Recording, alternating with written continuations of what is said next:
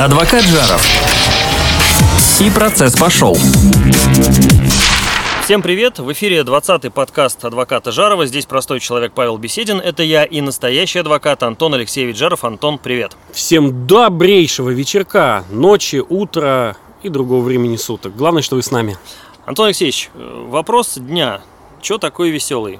Чё так улыбаешься? Ну, каждый раз, когда ты заканчиваешь какое-то дело своей победой, то ты каждый раз радуешься. Ты называешь это словами «выиграть дело», но мы так никогда не говорим. Мы дело не выигрываем, мы получаем решение суда, которое нас устраивает. Не всегда угу. это выигрыш дела, не всегда это формальный выигрыш дела. Хотя в данном случае полностью удовлетворены наши требования, и детей оставили в очень сложной ситуации, оставили троих детей с отцом. Угу. Дело было очень интересное. Подробности, конечно, сейчас не расскажу. Может быть, когда-нибудь к случаю придется. Но удивительно, что этот иск был подан противоположной стороной в День любви, добра и верности 8 июля еще 2019 года. И только вот видите, к июлю 2020 мы дело закончили. И закончили его убедительной победой. Дети с папой. Адвокат Жаров качает ваши права. Антон Алексеевич, тут появился слух в интернетах, даже не слух, а, по-моему, уже есть какая-то бумага официальная, что э, полиция теперь будет нам выписывать не только предупреждения, но еще и предостережения. Что это такое и к чему вообще готовиться? Ой, какой, какая долгая тема, придется долго рассказывать. Значит, что такое предупреждение? Предупреждение – это не то, что у вас написано «Атенсион» на оборотной стороне микроволновой печки, о том, что не надо ее открывать, когда она работает. Это не то. Предупреждение – это такой вид наказания, который применяется в деле об административном правонарушении. Если вы, Павел Андреевич, например, в какой-то день решите перейти улицу в неположенном месте, и вас остановит сотрудник полиции и скажет вам – Дорогой Павел Андреевич, не надо здесь переходить. Дайте-ка мне паспорт, я составлю в отношении вас протокол об административном правонарушении и привлеку вас к административной ответственности в виде предупреждения. Это такое вот специальное наказание, которое, с одной стороны, констатирует, что вы были неправы, с другой стороны, ну, ничего, кроме вот такой бумажки, на которой это написано, для вас не несет. Тем не менее, в течение года вы будете считаться подвергнутыми административному наказанию. И, соответственно, если вы второй раз выйдете на проезжую часть дороги, то будет считаться, что вы уже нарушитель. Злостный. И, но в этой ситуации уже будут это считать и будут на это обращать внимание. Слово предостережение, да, такое вы употребили? Да, да, это не я употребил, это наши законотворцы. Слово предостережение раньше было в э, арсенале только у сотрудника прокуратуры, у прокурора. Если прокурор считал, что кто-то, какая-то организация или гражданин в какой-то ситуации собирается нарушить закон, ну, например, не выплатить заработную плату сотрудникам а, организации. Повесили, только собирается Только собирается. Повесили объявление. Ребята, в этом месяце зарплаты не будет.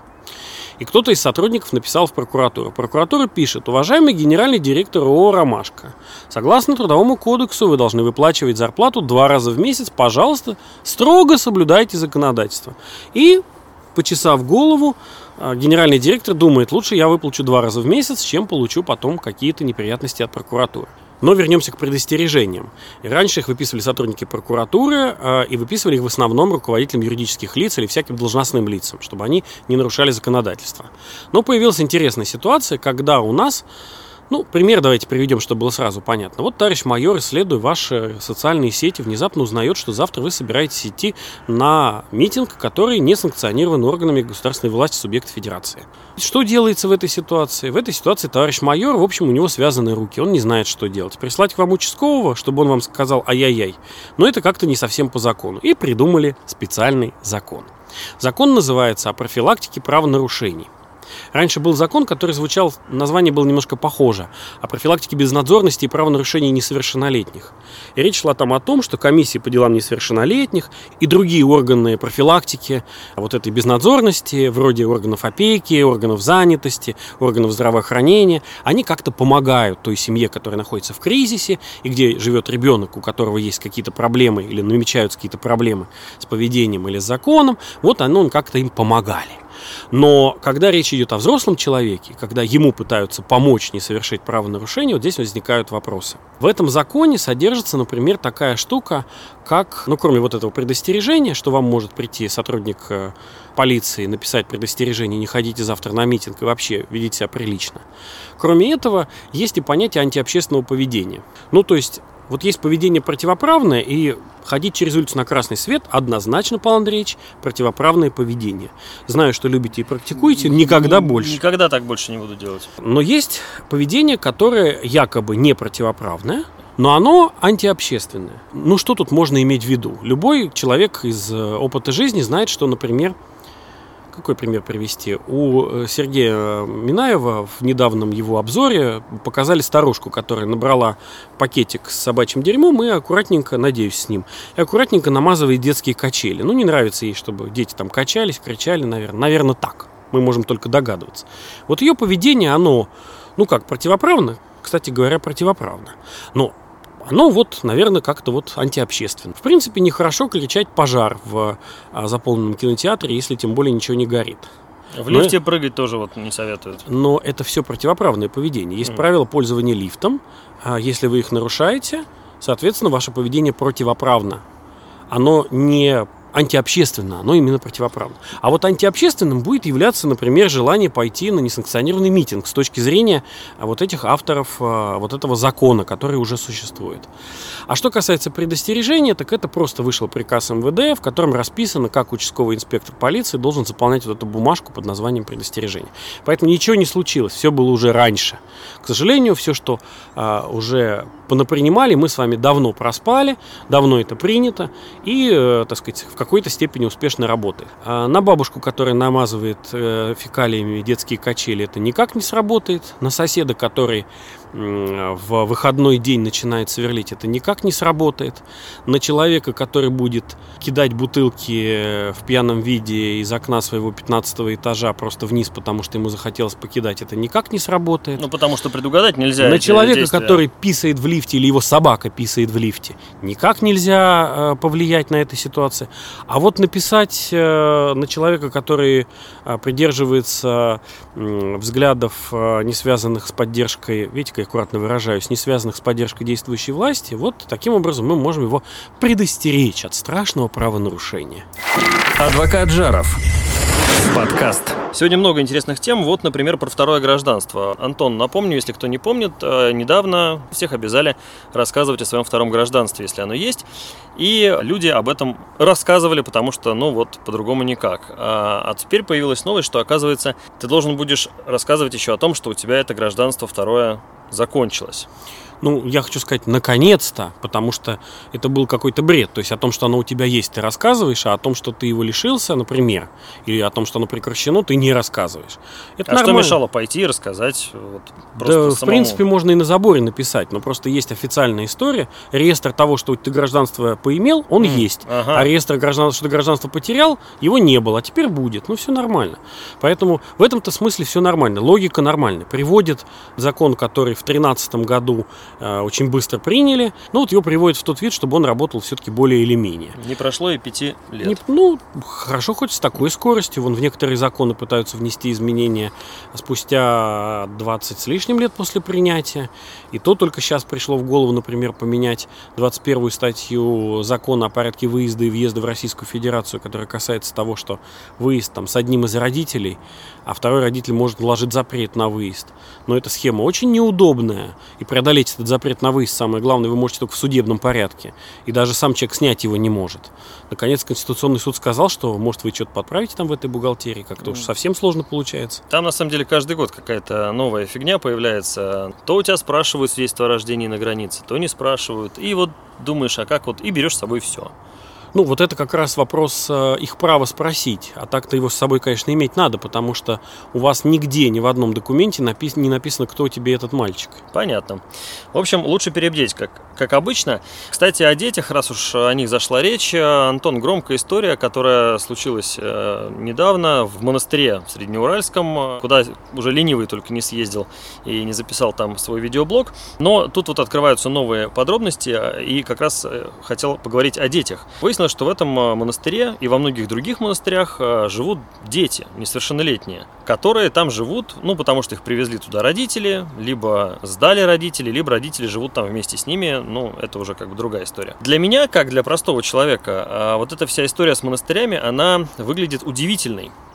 Почему? Потому что все знают о том, что есть монастырь, что там живут несовершеннолетние, что родители их далеко и, может быть, забыли о них. Все об этом знают, но ничего не происходит. Дети продолжают жить в этом монастыре. Объясни. Павел Андреевич, что значит все об этом знают? Вот давайте списочек первого назовите. Вы знаете? Знаю что. Что там живут дети, которые э, живут без родителей. Ну вот BBC последнее расследование выпустило Прекрасно. большое с интервью с вот вы узнали, этими детьми. Вот вы, Павел Андреевич э, Беседин, узнали о том, что э, живет в монастыре там номер 348, угу. а, какой-то Ваня Петров, у которого родители живут не в этом монастыре, живет угу. непонятно на каких птичьих правах. Да. Что ваша задача сделать? Ваша задача написать, позвонить, отправить факс, телеграмму, а, электронную почту, написать в окно, в какую-нибудь там формочку на сайте, в орган опеки и попечительства, там, где находится этот ребенок. Что этот ребенок потенциально остался без попечения родителей. И эти органы должны выявить этого ребенка и дальше заняться его устройством.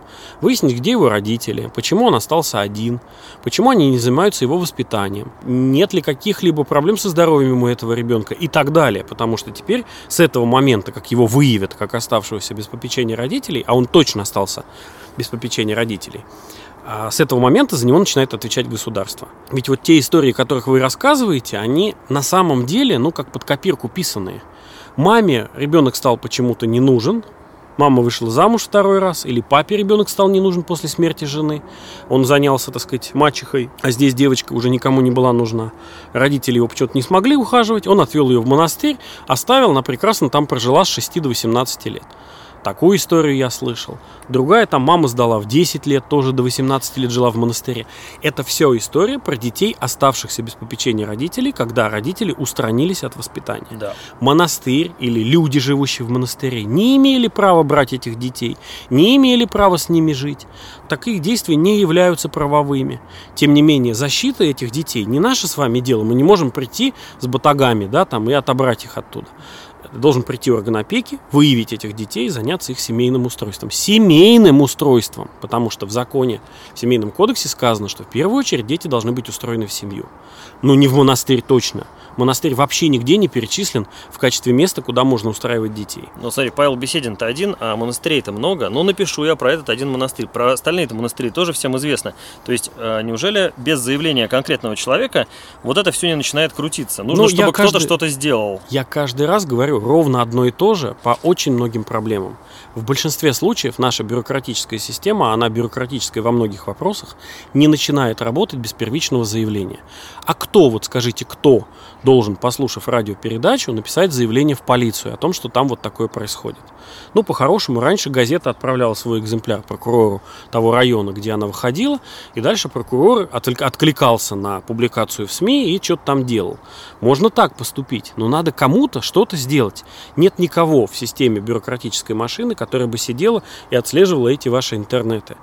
Более того, я убежден, что в, вот конкретно в этом районе, рядом с этим монастырем, орган опеки и попечительства, может быть, и знал, что там есть какие-то дети. Но, знаешь, э, я не встречал чиновников, которые бы действовали инициативно. То есть вот я не знаю людей, и может быть это очень хорошо, говоря о бюрократической системе, которые вставали бы утром и говорили, что бы мне еще поделать? Давайте-ка я вот пойду схожу в монастырь, посмотрю, нет ли там детей. Но ведь никто так не сделает. Но если бы было хоть одно заявление, можно с этого было начинать разговор. Я убежден, что ни одного заявления не было. Для людей, которые приходят из мира в монастырь, это нормально. Ну, живут дети. Ну, живут и живут. Что, опрятно одетые, наверное, накормленные. Ну, про счастье же никто не говорит. Монастырь не то место, где говорят про счастье, правда? Наверное, говорят наоборот, про какие-то другие проблемные истории.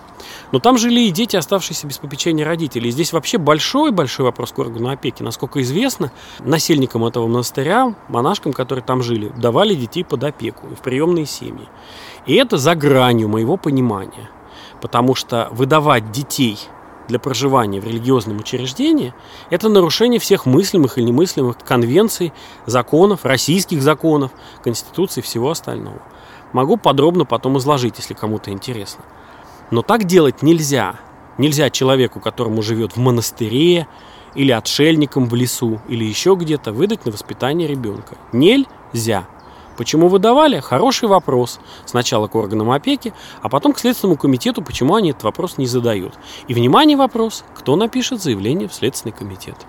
Вышлем копию нашего подкаста в Следственный комитет и во все остальные места и посмотрим, что из этого получится. Ну а и вы, если знаете о таких случаях, если рядом с вами что-то такое происходит, тоже не стесняйтесь писать. Ну, лучше перебдеть, чем недобдеть.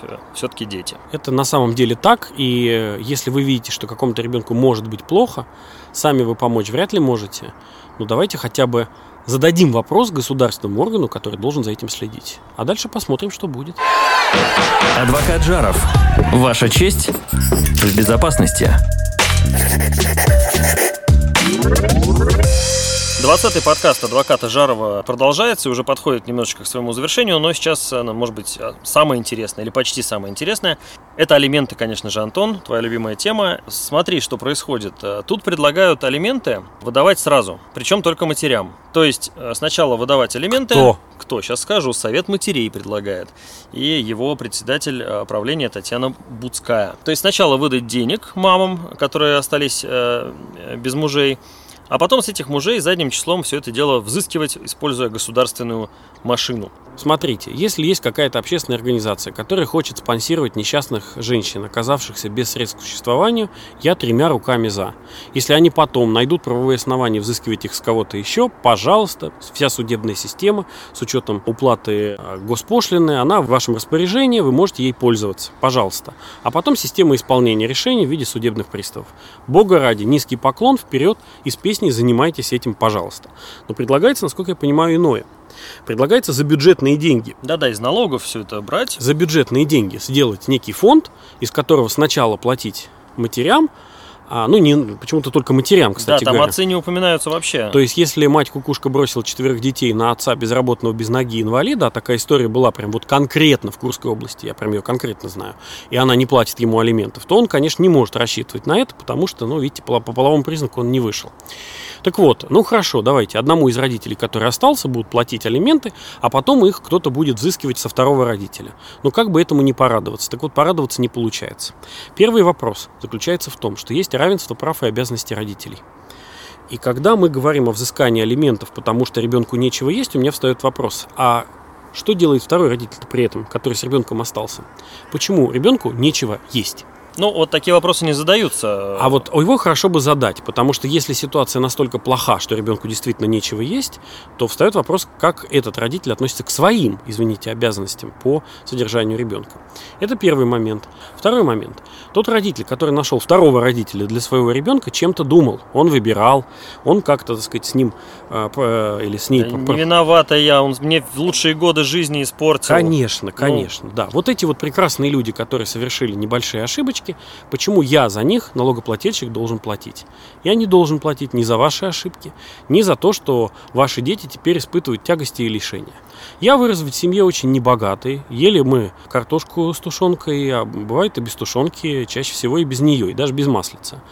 И ничего, понимаете, и с весом все нормально, и как подозреваю, что и голова пока варит. Поэтому мне не кажется, что ситуация, что ребенку не хватает на красную икру и почему-то не оплачивается платная школа, она вот тот, тот вопрос, для которого нужно создавать какие-то фонды.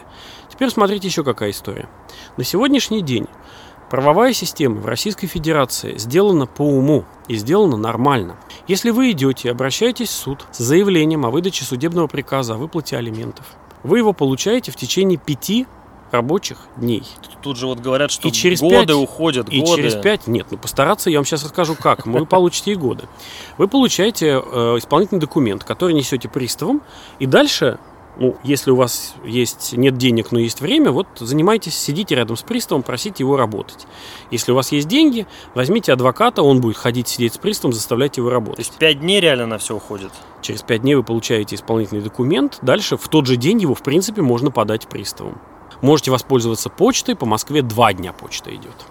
То есть ничего сложного в этом нет. Дальше, будет или не будет платить ваш благоверный, это вопрос уже следующий. Но, по крайней мере, получить вот это вот решение вы можете. Годами люди судятся, если зачем-то начинают объединять иски. Вот я развожусь, запятая взыскиваю алименты, запятая делю имущество, шкаф, табуретку, кухонный гарнитур, стиральную машину, запятая определяю место жительства детей с собой, запятая определяю порядок общения со вторым родителем, запятая, запятая, запятая. И Ну, все это вместе должно и все это вместе. рассматриваться. И все это вместе рассматривается. И поэтому годы. И вы получаете решение о том, что вам должны алименты с 1 мартабря 2000 или 1900 какого-то года. Но получаете вы его спустя полтора года. Мгм. А вступает в силу оно еще позднее. Ну, вы можете выбрать такой путь. Вы можете вообще не взыскивать алименты. В принципе, есть разные варианты, как себя засунуть в ситуацию, когда вы не получите их. Но если вам нужно и срочно, то через 5 дней государство вам выдаст бумагу, позволяющую получить какие-то деньги. Что будет дальше? Дальше идет пристав и начинает их взыскивать. Почему пристав будет работать более эффективно в одном случае и менее эффективно в другом, ответа у меня на это нет. Вообще, если внезапно по искам а, вот этого пресловутого дурацкого фонда приставы внезапно начнут взыскивать лучше, чем по искам обычных рядовых матерей, которые взыскивают с несчастных, сбежавших отцов от них, то у меня будут очень большие вопросы. Во-первых, о коррупционной составляющей, во-вторых, черт возьми, о справедливости. Почему твою мать в интересах вот этого сраного фонда вы работаете лучше, чем в интересах матерей, несчастных, конкретных, существующих реальных женщин. А ведь именно это нам пытаются продать. Но на самом деле, можно я поставлю скобки, точку и скажу, что это на самом деле есть такое. Вот эти ребята, фамилии вы их сами прочитаете, просто придумали, как получить баблишко государственное. Они просто придумали, как можно сделать так, чтобы на ремонт провала, это еще Остап Бендер занимался, да, собрать деньги. Но не с населения, а с государства. Дорогие мои, содержание детей, у которых есть родители, обязанность родителей, а не обязанность других граждан. Не я заводил детей, не я должен вам помогать их содержать. Это мое, может быть, право, но никак не обязанность.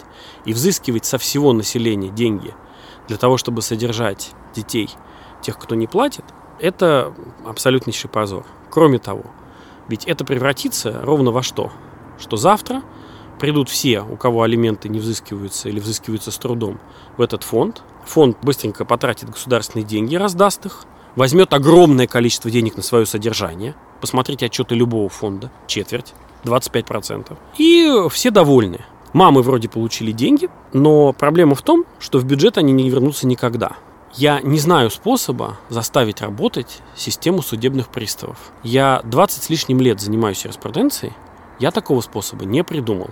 В индивидуальном порядке, еле-еле, путем подмазывания, я имею в виду масло, а не деньги, путем, так сказать, различных разговоров, путем уговоров, путем работы за этого пристава и, извините, пинков, эта ешь птица гордая кое-как научилась летать. Но приставы работают плохо и медленно. Почему они будут работать внезапно в какой-то момент лучше и в какой-то момент таки взыщут деньги с этого неплательщика алиментов, я не понимаю. Ну и давайте еще раз руку на сердце положим.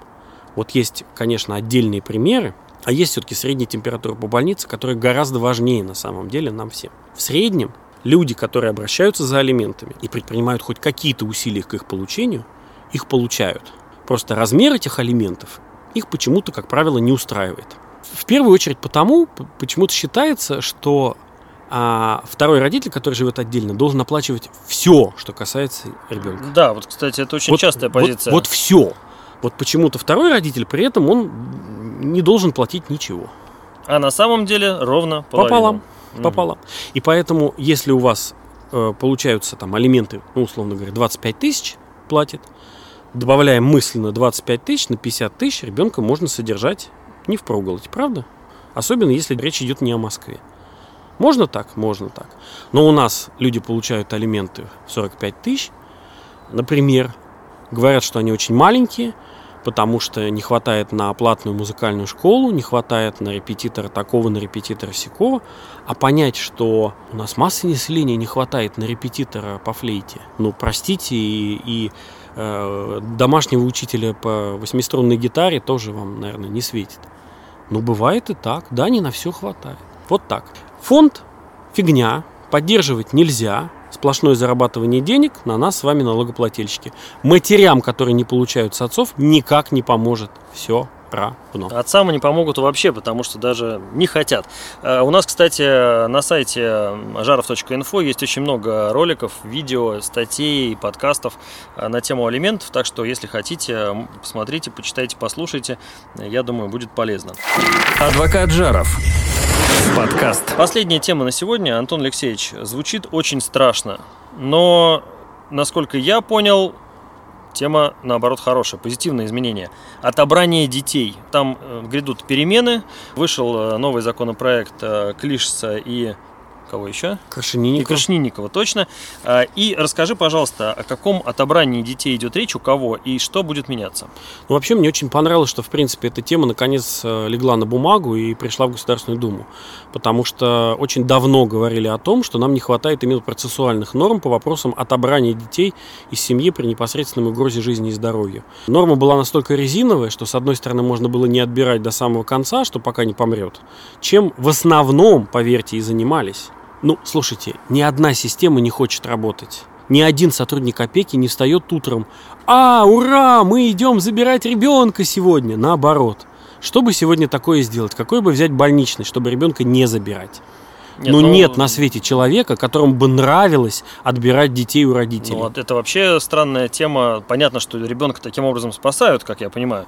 Но это же, это же может э, закончиться чем угодно. Ну, слушайте, вот в самом крайнем случае э, органы опеки к этому прибегают, потому что на самом деле, конечно, бывают, наверное, исключения, но вот Ксения Мишонова, полномочный по правам ребенка в Московской области, сказала, что и за три года ее практики не встретилось ни одного случая, когда орган опеки действовал бы неправомерно при отобрании ребенка. Я ей верю на самом деле практически, потому что я тоже свою практику могу буквально по пальцам посчитать истории, когда орган опеки ну, скажем так, перебдел. И то я, в принципе, понимаю, как шла логика этих людей, когда они отбирали ребенка. То есть тут можно спорить о том, достаточные ли были основания, недостаточные, но какие-то основания все равно были. Никогда не идет по улице, знаете, боевой отряд а, в боевой раскраске, подведенные глаза и накрашенные губы сотрудников органов опеки с красным знаменем отбирать ребенка. Ну, нет такого, ну, успокойтесь. Но когда случается какая-то неприятность, когда ребенок оказывается в ситуации, когда ему плохо, когда его жизни или здоровью угрожает опасность. Отбирать ребенка надо? Надо. Ну, как бывает, бывают ситуации, ну, ну, типичный пример. Выбиты стекла, изба холодная, в, в куче мусора спят родители в пьяном состоянии, по, по, по дому ползает там Ну, четырехмесячный мы там, видели ребенок. такие истории по телевизору, на самом деле. Прекрасно. Отбирать ребенка надо в этой ситуации? Ну, а Ну, еще? разумеется, надо. Как это делать? Вот как это делать, на это отвечает этот законопроект. Так Он что меняется-то? Меняется прежде всего следующая история. Меняется то, что решение об отобрании ребенка принимает суд. Мгм. То есть орган опеки и попечительства может непосредственно забрать ребенка прямо сразу, только в случае, если, по его мнению, ребенку остается жить там несколько часов, что называется. То есть, когда уже прям вот совсем-совсем угроза. Во всех остальных случаях он должен обратиться в суд, который в течение 24 часов должен принять решение об отобрании. В этом есть абсолютная сермяжная правда. Единственное, что э, будет ли выполняться эта такая история, потому что в течение 24 часов достаточно сложно сделать так, чтобы рассмотрение осуществилось, если, например, речь идет о вечере пятницы. А вообще есть суды, которые работают как-то круглосуточно, без выходных и праздников? Ну, там не так, но у нас э, Дежурные судьи. всегда есть судья, который работает в субботу. М. И есть э, потенциально судья, который может выйти на работу в воскресенье. Потому что у нас аресты, извините, случаются вне зависимости от э, времени, суток. Но да. если речь идет о жизни ребенка, тут Если уж, речь идет э, о жизни ребенка, я думаю, тоже можно выделить дежурного судью, который приведет свои выходные и приедет на там, 20-30 минут рассмотреть это дело. Оно не такое сложное, по большому счету. То есть получается, что теперь не женщины прекрасные из органов опеки будут э, принимать такие серьезные А решения, более прекрасные А- женщины в мантии, сидя, сидящие... более другие женщины в Более мантиях. другие, да, в мантии. А, и им будет это сделать проще. Они будут более профессионально это делать, потому что они будут смотреть на э, формальные хотя бы вещи, которые соблюдены, не соблюдены, произошло, не произошло. Там будет участвовать прокурор, который будет тоже что-то говорить. То есть эта история, она будет гораздо более публичной. Э, На такое заседание будут приглашаться родители, если они дойдут, ну, если не дойдут, то извините, конечно. И дальше будет, будет понятно, что в этой ситуации это более жесткий контроль за отобраниями детей. Это, это правильнее ситуация, это ситуация прогрессивнее, это ситуация, идущая в правильном направлении. Меня смущает в этом законопроекте, ну, кроме мелких маленьких деталей, ровно одно. Мне бы очень хотелось, чтобы прямо здесь, вот в этой процессуальной части, написали процедуру возвращения детей. Ее пока там нет. Мне кажется, о ней никто не подумал. И я надеюсь, что вот мы сейчас подумаем, немножечко напишем, и а, сенатору Клишесу, и депутату Крашенинникову мы напишем письмо с своими предложениями, что внести в этот законопроект, потому что если в этот законопроект добавить процедуру возвращения, такую же четкую и понятную, вот это было бы очень большой победой. Потому что если оставить так, как есть, то отбирать будет суд, а возвращать уже орган опеки просто будет бояться, если у него не будет отдельной процедуры для этого. Потому что, ну, суд же решил, суд же отобрал. Поэтому здесь важно все это дело прописать. Но меня радует, что такой законопроект появился, что мы наконец начали задумываться, как устроен процедура этого отобрания. Потому что то, что мы с вами видели на многих примерах, вот когда приходят вот эти тетеньки, вот эти начинаются базары, вокзалы, вот мы сейчас и заберем, мы сейчас не заберем, сейчас это будут приходить приставы, а они, ребята, гораздо менее подвержены эмоциям. Если надо, они будут приходить с виз-защиты. Если надо, будут ломать дверь. Но признал суд, что ребенку плохо. Признал суд, что ребенка надо забирать. И здесь уже не, не миндальничать надо, не разговаривать, не устраивать пере, перепихивание между кто там плотнее из теток, кто кого дальше отпихнет, а заниматься исполнением решения суда. И это более цивилизованно, более правильно. И моя страна движется в правильном направлении. Спасибо Клишесу, спасибо Крашениннику. Никогда не думал, что так скажу это в таком комплекте. Пока Антон Алексеевич Жаров, настоящий адвокат, э, идет писать поправки к новому полезному законопроекту, я хочу, чтобы мы все поздравили его с днем рождения. С днем рождения тебе, Антон Алексеевич. Э, счастья, удачи, успехов, всего, что сам захочешь. Спасибо, мои дорогие. Было приятно вас э, ощущать по ту сторону этого подкаста целые 20 раз. И надеюсь, что встретимся и в 21 тоже. Встретимся обязательно. Мы выходим на всех площадках. Это Apple подкасты, Google подкасты, даже Spotify, который скоро говорят, придет в Россию. А, есть мы также в Яндекс Музыке, ВКонтакте, ну, в общем, где угодно можете нас найти, послушать, скачать а, и дать послушать друзьям и знакомым. Антон Алексеевич, еще раз спасибо и до встречи в 21 выпуске. Всего самого-самого доброго. Адвокат Жаров качает ваши права.